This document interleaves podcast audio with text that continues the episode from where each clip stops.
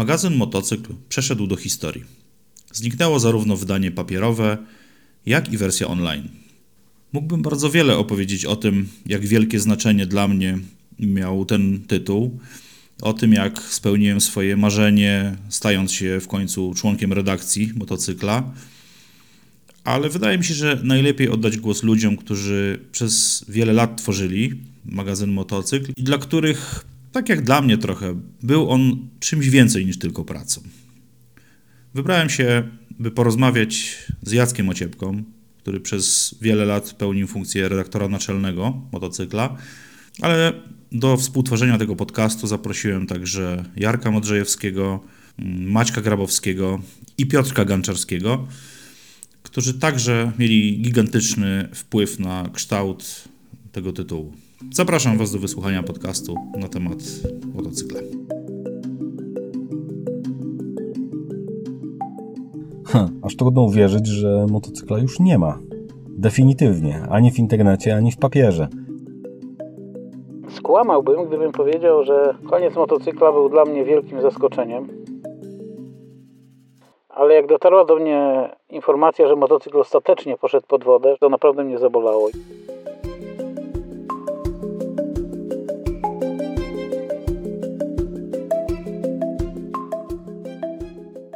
Pożegnałem się, bo mówię, stary, zakopaliśmy tytuł.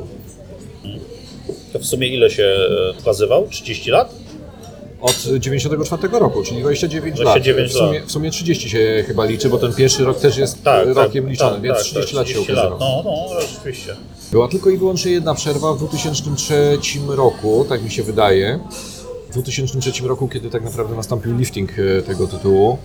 To, to jest bardzo długa historia, ale w tym 2003 roku e, zaplanowany został lifting. Wtedy przyszedł Imre jako naczelny, wtedy zatrudniono mnie.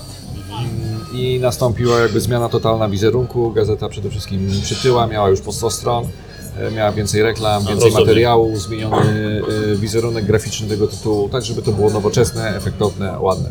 Bo pamiętaj, że do tej pory ta gazeta miała 64 strony w porywach. Tak, tak. Ja Więc to był taki zeszycik Tak, tak, tak. e, cieniutki i no, to nie przyciągało klientów. W ogóle jeszcze wcześniej, bo to, ten 94 rok to jest moment, kiedy motocykl zaczął się ukazywać regularnie. Bo jeszcze wcześniej, przez pół roku, o ile dobrze pamiętam, by, motocykl był wkładką do Auto International, taką chyba 6-8 stronnicową, a jeszcze wcześniej mm, był prywatnym wydawnictwem Jurka Szymańskiego. I wtedy motocykl chyba jeszcze z rok wcześniej się zaczął ukazywać, tytuł motocykl. Czyli tak de facto początek tego tytułu Mhm. e, to jest początek lat 90., tak? Jakiś... Masz rację, początek. tak. Na początku był to tytuł Jurka Szymańskiego, Aha, później Jurek to sprzedał e, tytuł Motorpresse Polska Mhm, I, wt- i wtedy Motorpresse Polska była satelickim oddziałem Motorpresse Stuttgart. Mhm. I dopiero w 2018 Mhm. e, został zamknięty ten oddział jako niemiecki oddział i stała, Motorpresse stało się polską firmą. Wtedy co Maciek Mizorowy kupił. po Dokładnie, prostu, tak? dokładnie tak. Kiedy przychodziłem do pracy w redakcji w 2004 roku, a więc no, jakiś czas temu, Jarek Modrzejewski, były dziennikarz motocykla. poczułem, jako student drugiego roku, poczułem się e, jak młody Bóg. Mogłem wszystko. Mogłem jeździć motocyklami, co mnie najbardziej kręciło, no i dalej kręci. E, mogłem poznawać świat, spotykać nowych, zakręconych na punkcie motocykli ludzi. To było wspaniałe. Pomijając jakieś tam zgrzyty, to była naprawdę fajna przygoda. No. Maciej Grabowski, instruktor nauki jazdy, były dziennikarz motocykla. Wspaniała przygoda. Ja marzyłem, żeby być dziennikarzem motocyklowym. No może nie od dziecka, ale, ale jak studiowałem jeszcze we Wrocławiu, pamiętam, że kupowałem jednocześnie w kiosku. Bardzo się cieszyłem, jak jednocześnie był motocykl i świat motocykli, bo kupowałem obie gazety. Siadałem i czytałem obie oddechy do dechy i, i, i czekałem, jak tylko skończyłem, to już czekałem na następne numery. Bardzo często w jakichś komentarzach się przewija takie, taki zarzut, że y, motocykl to był y, czasopismem przedruków z niemieckiego Motorradu. Y, no i ja byłem świadkiem, widziałem jak to wygląda, że czasami po prostu trzeba było cały tekst przetłumaczyć, następnie go wyrzucić i napisać od nowa. Masz jakieś, pamiętasz jakieś takie, nie wiem, skrajne przykłady? Bo wiem, że był jakiś taki plik z takimi złotymi myślami. Tak, ale ja myślę, że jest to problem tak naprawdę wszystkich, e, wszystkich tłumaczeń, wszelkiego rodzaju, kiedy e, w tym łańcuszku od niemieckiego oryginału, czy tam od oryginału do momentu mm, wydrukowania tekstu w gazecie, e, trzeba go w jakiś sposób obrobić. Bo tłumacz e, nie zawsze jest motocyklistą, nie zawsze rozumie mm, tekst. Do tego dochodzi kwestia slangu, e, niemieckich zwrotów, które czy zagranicznych zwrotów, które nie zawsze da się łatwo przetłumaczyć na język polski. No i tak naprawdę pozostaje jeszcze kwestia konstrukcji tekstu. Bo jeśli tekst opiera, opierał się, jeden z takich bardziej znanych, na debacie między niemieckimi, niemieckimi posłami, no to w polskich warunkach on nie ma najmniejszego sensu. Te przedruki to była tak naprawdę wartość dodana, bo to, co mieliśmy mm, z centrali, na przykład test opon, test e, superbajków, e, test motocykli przeprowadzanych na Rivierze Francuskiej. Albo jakichś prototypów w ogóle, albo nie? prototypów, tak tak, Tuareg tak. było, że praktycznie tego motocykla jeszcze nie było w ogóle w sprzedaży, a już nie, niemieccy dziennikarze tym jeździli. Tak, nie? i to byli dziennikarze z Motoradu, e, plus jeszcze ewentualnie jakaś, jakiś jeden z tytułów. Więc tak naprawdę staraliśmy się, żeby te materiały były świeże, ciekawe, inne niż to, co nas otacza. I tak jak mówię, no pozostaje kwestia kosztów, bo wyprodukowanie testu opon to już nie są e, Tak. dziesiątki złotych, tylko to są myślę, że około setek tysięcy euro, Tak, tak, tak. No żeby są- przygotować 12 stron. My w Polsce nie jesteśmy w stanie z przyczyn finansowych e, przygotować po prostu takiego tekstu. Fajnie było. To był najlepszy czas, ale też bardzo intensywny. Bardzo dużo się uczyłem, zdobywałem dużo nowych doświadczeń. Przy tym mogłem rozwijać swoją pasję, jaką są motocykle. Dowiedziałem się o nich sporo. No i mogłem dzielić się z Wami swoimi przemyśleniami. Mam nadzieję, że kogoś zainspirowałem do zrobienia czegoś, do zmiany, do otwarcia się, do wyjechania gdzieś dalej, generalnie do eksperymentowania z motocyklami. Mam nadzieję, że wywołałem jakiś uśmiech na czyjejś twarzy po przeczytaniu mojego artykułu. F- Generalnie fajnie było gościć yy, w Waszych domach przez te yy, 18 lat. No i mam nadzieję, że jeszcze się spotkamy. Bawcie się motocyklami, korzystajcie z nich, Motocykl to dla mnie przede wszystkim początek mojej przygody z motoryzacją, z dziennikarstwem motocyklowym. Piotr Ganczarski, redaktor naczelny portalu jednoślad.pl. To właśnie tam stawiałem swoje pierwsze kroki w tym fachu, jeszcze jako student. Ta praca pozwoliła mi rozwinąć skrzydła i poznać wielu niesamowitych ludzi. A owe znajomości to dzisiaj nie tylko mniejsze lub większe sukcesy zawodowe, ale także prawdziwe przyjaźnie. I choć świat się zmienia, to szczerze mi żal, że motocykl znika z półek kiosków i kolportażu. Chciałem też jeszcze poruszyć ten temat, bo to, to, to było dla mnie takie zaskakujące, że w tych działach bo, dotyczące tych akcesoriów, nie? aha. Rentgen to było już tak na sam koniec, nie? Już pojeździliśmy w tym wszystkim, tak jakieś kurtce, kasku i tak dalej. Ja- Jaki był cykl w ogóle tego wszystkiego? Staraliśmy się przede wszystkim, żeby taki produkt, e, jego produ- czas życia nie był, nie ograniczał się do jednego wydania, bo w miesięczniku to e, zdecydowanie za krótko. Natomiast chcieliśmy, żeby on był pokazywany częściej i stąd był pomysł, żeby pojawiało się kilka różnych działów, począwszy od unboxingu, gdzie pokazywaliśmy, co trafia do nas do redakcji, e, przez Motolab, gdzie pokazywaliśmy w trakcie trwania testu, czy ten e, produkt się spisuje, jak się spisuje, dobrze, źle, jakie ma wady, a może nie ma w ogóle tych wad. A jakby podsumowaniem był właśnie rentgen, w którym e, zbieraliśmy w całość wszystkie informacje. Tam wtedy padała jakaś konkretna ocena, padały, padało podsumowanie tego testu i stwierdzenie, warto kupić, nie warto kupić. Stąd taka też e, trochę prześmiewcza e, punktacja, a, gdzie najlepszym było warto kupić, a najgorszym, e, najgorszą oceną było unikaj tego produktu. No tak. Takie też się zdarzało. Ale mnie zaskoczyło to, że jest, było zupełnie inaczej niż w online zwykle to wygląda, bo e, jakby cykl życia tego, dajmy na to kasku, kurtki czy czego, czego, czegokolwiek, to czasami był rok nawet, nie? Że jakby e, to, co się dostawało w Motolabie, jakby, czy to, co czytelnik tam otrzymywał kupując magazyn, to faktycznie było jeżdżone przez rok, na przykład używane i, i wałkowane na wszystkie strony, sprawdzone w różnych warunkach.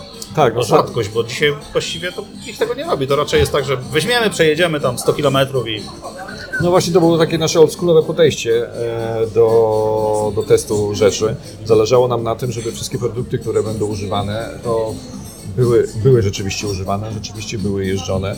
Takim minimalnym okresem testu produktu to było tak naprawdę pół roku. Jak na tą sprawę się zapatrywali producenci, bo na przykład dawali nowość, którą tak naprawdę wnikliwie opisywaliśmy, czy opisywaliście wcześniej, zanim przyszedłem, e, po roku. To nie, nie mieli z tym problemu? E, mieli, oczywiście, że mieli z tym e, problemy, bo po pierwsze wiedzieli, mieli od razu zapowiedziane, że e, w naszym przypadku nie będziemy ściemniać, powiemy, czy ten produkt jest dobry, czy zły, wypunktujemy jego mocne i słabe e, strony, no i tak naprawdę ten wynik pojawi się z opóźnieniem rocznym, dlatego staraliśmy się planować w ten sposób te testy, żeby na przykład jak najwięcej ciuchów pojawiało się na wiosnę, bo wtedy jest największe ssanie na rynku, wtedy klienci są najbardziej zainteresowani zakupem e, takich produktów, a rzeczy, na przykład rękawice zimowe, żeby trafiły mm, e, do rentgena czy do motolabu we wrześniu, w październiku, wtedy kiedy ludzie kończą sezon i przymierzają się, żeby zakupić sobie fanty, które pozwolą go jeszcze przedłużyć.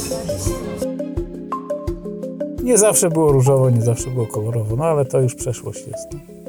Mam nadzieję, że, że, że wiedza wszystkich ludzi, którzy tam funkcjonowali, że to wszystko nie zniknie, że to wszystko nie zginie, że w jakiejś formie to jeszcze wróci. Ja korzystam cały czas ze swojego doświadczenia, bo, bo ja uczę w tej chwili jeździć y, takich początkujących motocyklistów, w zasadzie adeptów do stania się motocyklistami. I tutaj procentuję to co, to, co przeżyłem w motocyklu, to, czego tam doświadczyłem. Przecież robiliśmy szkolenia z techniki jazdy, Motocykl Action Team. Eee, Z Californią Superbike żeśmy współpracowali, z BM-ką, przecież ze szkoleniami Suzuki. No, no, wszędzie tam by, bywałem, wszędzie tam czegoś się uczyłem. Teraz korzystam z wiedzy przecież, z którą sam się zresztą dzieliłem z ludźmi, z czytelnikami o fizyce jazdy, o, o- o zachowaniu motocykla w różnych sytuacjach. To nie zginie na pewno, natomiast mój dorobek jako autora i nie pomyślałem o tym, żeby sobie to zachować na pamiątkę. Zresztą w ogóle nie brałem pod uwagę czegoś takiego, że motocykl może zniknąć, że może go nie być. To, to jest kolejna nauczka, że nic nie jest wieczne, nic nie trwa wiecznie. No. Niepowtarzalne wspomnienia związane z redakcją motocykla to chociażby pożegnalna impreza, kiedy przenosiliśmy się z jednej miejscówki na drugą. Chyba dzisiaj już można o tym opowiedzieć, że skończyła się m.in. zjazdem w lodówce po schodach i skokami przez karton gipsowe ściany. To było coś zdecydowanie nie do zapomnienia. Kiedyś rozmawialiśmy mm, przy okazji mm, wysyłki, e, że była taka sytuacja, że nagle w, w ostatnim dniu czy w przedostatnim dniu okazało się, że trzeba 20 stron dopisać. E, Stron było 50 e, i było to tydzień przed zamknięciem numeru, to A, prawda. tydzień, E. Sorry, pamiętam to dobrze, bo to był, to był trochę gwóźdź do trumny, bo dołożenie dwudziestu kilku stron reklamy powoduje zwiększenie magazynu o drugie tyle Aha, bo redakcyjne. 20 stron reklamy. reklamy. Więc Aha. my musieliśmy powiększyć e, magazyn o drugie tyle. No tak. A w przeciągu tygodnia jest to naprawdę tytaniczna praca, zarówno od tego tłumacza, począwszy, e, przez grafików, a na nas skończywszy, którzy obrabiają te teksty. Ale jak sobie, jak, jak to wtedy rozwiązać? Bo rozumiem, że wtedy magazyn też miał około 100 stron, tak? Nie, magazyn wtedy był troszeczkę grubszy, myślę, że miał około 160-180. I trzeba było do, do 200 pra- A praktycznie. Wydaje mi się, że to był taki rekordowy numer, kiedy osiągnęliśmy poziom 248 stron. Mm, Najgrubszy numer w naszej historii, to był w granicach roku 2010. Udało się go wydać, oczywiście trzeba było troszeczkę opóźnić druk, e, bo nie dało się przygotować mm, tych 50 stron w przeciągu tygodnia, to było fizycznie nie, niewykonalne. Tak naprawdę życie e, i nasze tyłki uratowała właśnie mm, współpraca z Motoradem, bo to od nich przyjęliśmy ciekawe materiały i mogliśmy je dołożyć jako wypełnienie, faktycznie. wypełnienie tych brakujących stron. Sami nie bylibyśmy w stanie przygotować tak grubego mm, materiału, czy, no, chyba żebyśmy się zdecydowali na robienie e, takich bardzo płytkich tekstów, czego zawsze unikaliśmy. Nie bójmy się tego słowa miałkich. Miałkich, zdecydowanie. Najśmieszniejsze może było to, że jak w 2003 roku przychodziłem do motocykla to i wydawaliśmy po raz pierwszy 100 stron, no to padło takie stwierdzenie, że to jest tytaniczna praca i nie da się e, w cztery osoby przygotować e, tak grubego magazynu. Jakby udało się przeskoczyć z takiego innego trybu w całkiem, w całkiem wydajny, który pozwala właśnie przygotować grube magazyny, ciekawe magazyny, inaczej tworzone magazyny. Tak, ja też byłem pod wrażeniem, jak przyszedłem do, do, do tej redakcji, że e, to tak każdy dokładnie wie, co ma robić, tak sprawnie idzie. Fakt, że tam po wysyłce to trzeba było się długo zbierać do roboty.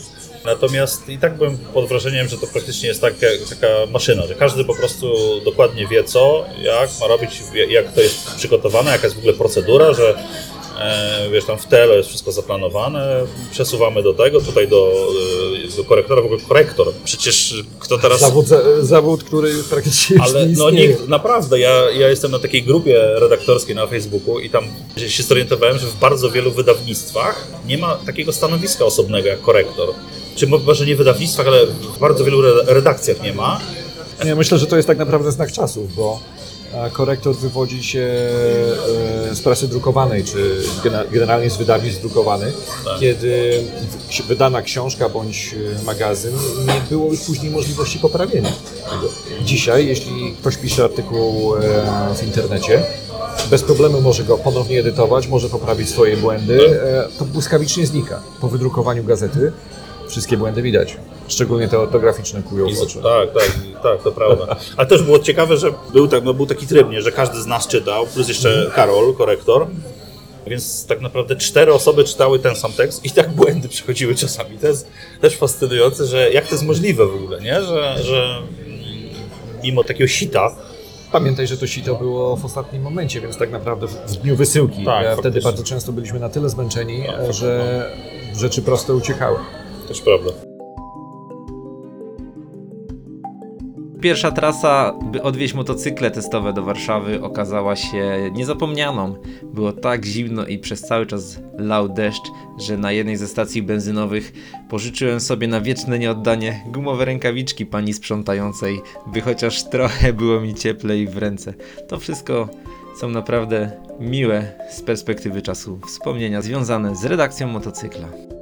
A pamiętasz jakąś taką najtrudniejszą e, rzecz w pracy w motocyklu? Jakąś coś, co cię tak, nie wiem, było największym wyzwaniem dla ciebie albo cię przeczołgało jakoś szczególnie? Było coś takiego w ogóle? I Nie mówię o tej teraz tutaj chwili Tak, smutnej. ta chwila mnie zdecydowanie przeczołgała. Nie, myślę, że były zabawne chwile, które mnie potrafiły przeczołgać e, w postaci mojego poprzedniego mm, szefa albo redaktora naczelnego motocykla Imra Pawlowica, który potrafił zadzwonić do mnie mm, o 12 w nocy po to, żeby mi podyktować tekst po niemiecku przez telefon, który mogłem sobie przetłumaczyć. Miało to swój urok, nie powiem, ale siedzenie z komórką e, w środku nocy i spisywanie na komputerze tego tekstu po to, żeby go później przetłumaczyć, to była taka brawurowa, brawurowe Trudna, wydarzenie. trudna współpraca, rozumiem, tak? Specyficzne. Dzisiaj patrzę na to z czystą przyjemnością, bo, bo takie rzeczy się wydarzały. Mm, Ale tak, w tamtym momencie e, chyba myślałem To inaczej. był naczelny, zrozumiem, był Węgrem, tak? A to jest bardzo specyficzna sytuacja, ale... Ale to było za czasów jeszcze Motor Presse Polska, gdzie właścicielem był nie, e, Gdzie byli Niemcy, tak, to było w właściwie. 2003 No i roku. nadali po prostu tego człowieka. Oni nadali e, nowego człowieka, e, który miał się sprawdzić, który sprawdził się na Węgrzech, więc wtedy panowała taka, takie przekonanie, że cała Europa myśli identycznie, wszystkie kraje zachowują się bardzo podobnie. No i skoro odniósł sukces na Węgrzech, to na pewno odniesie sukces w Polsce. Nie będę ujmował. Tak, dzięki niemu motocykl e, bardzo dobrze się rozwinął. A Imre odszedł od nas w 2008 roku po pięciu latach.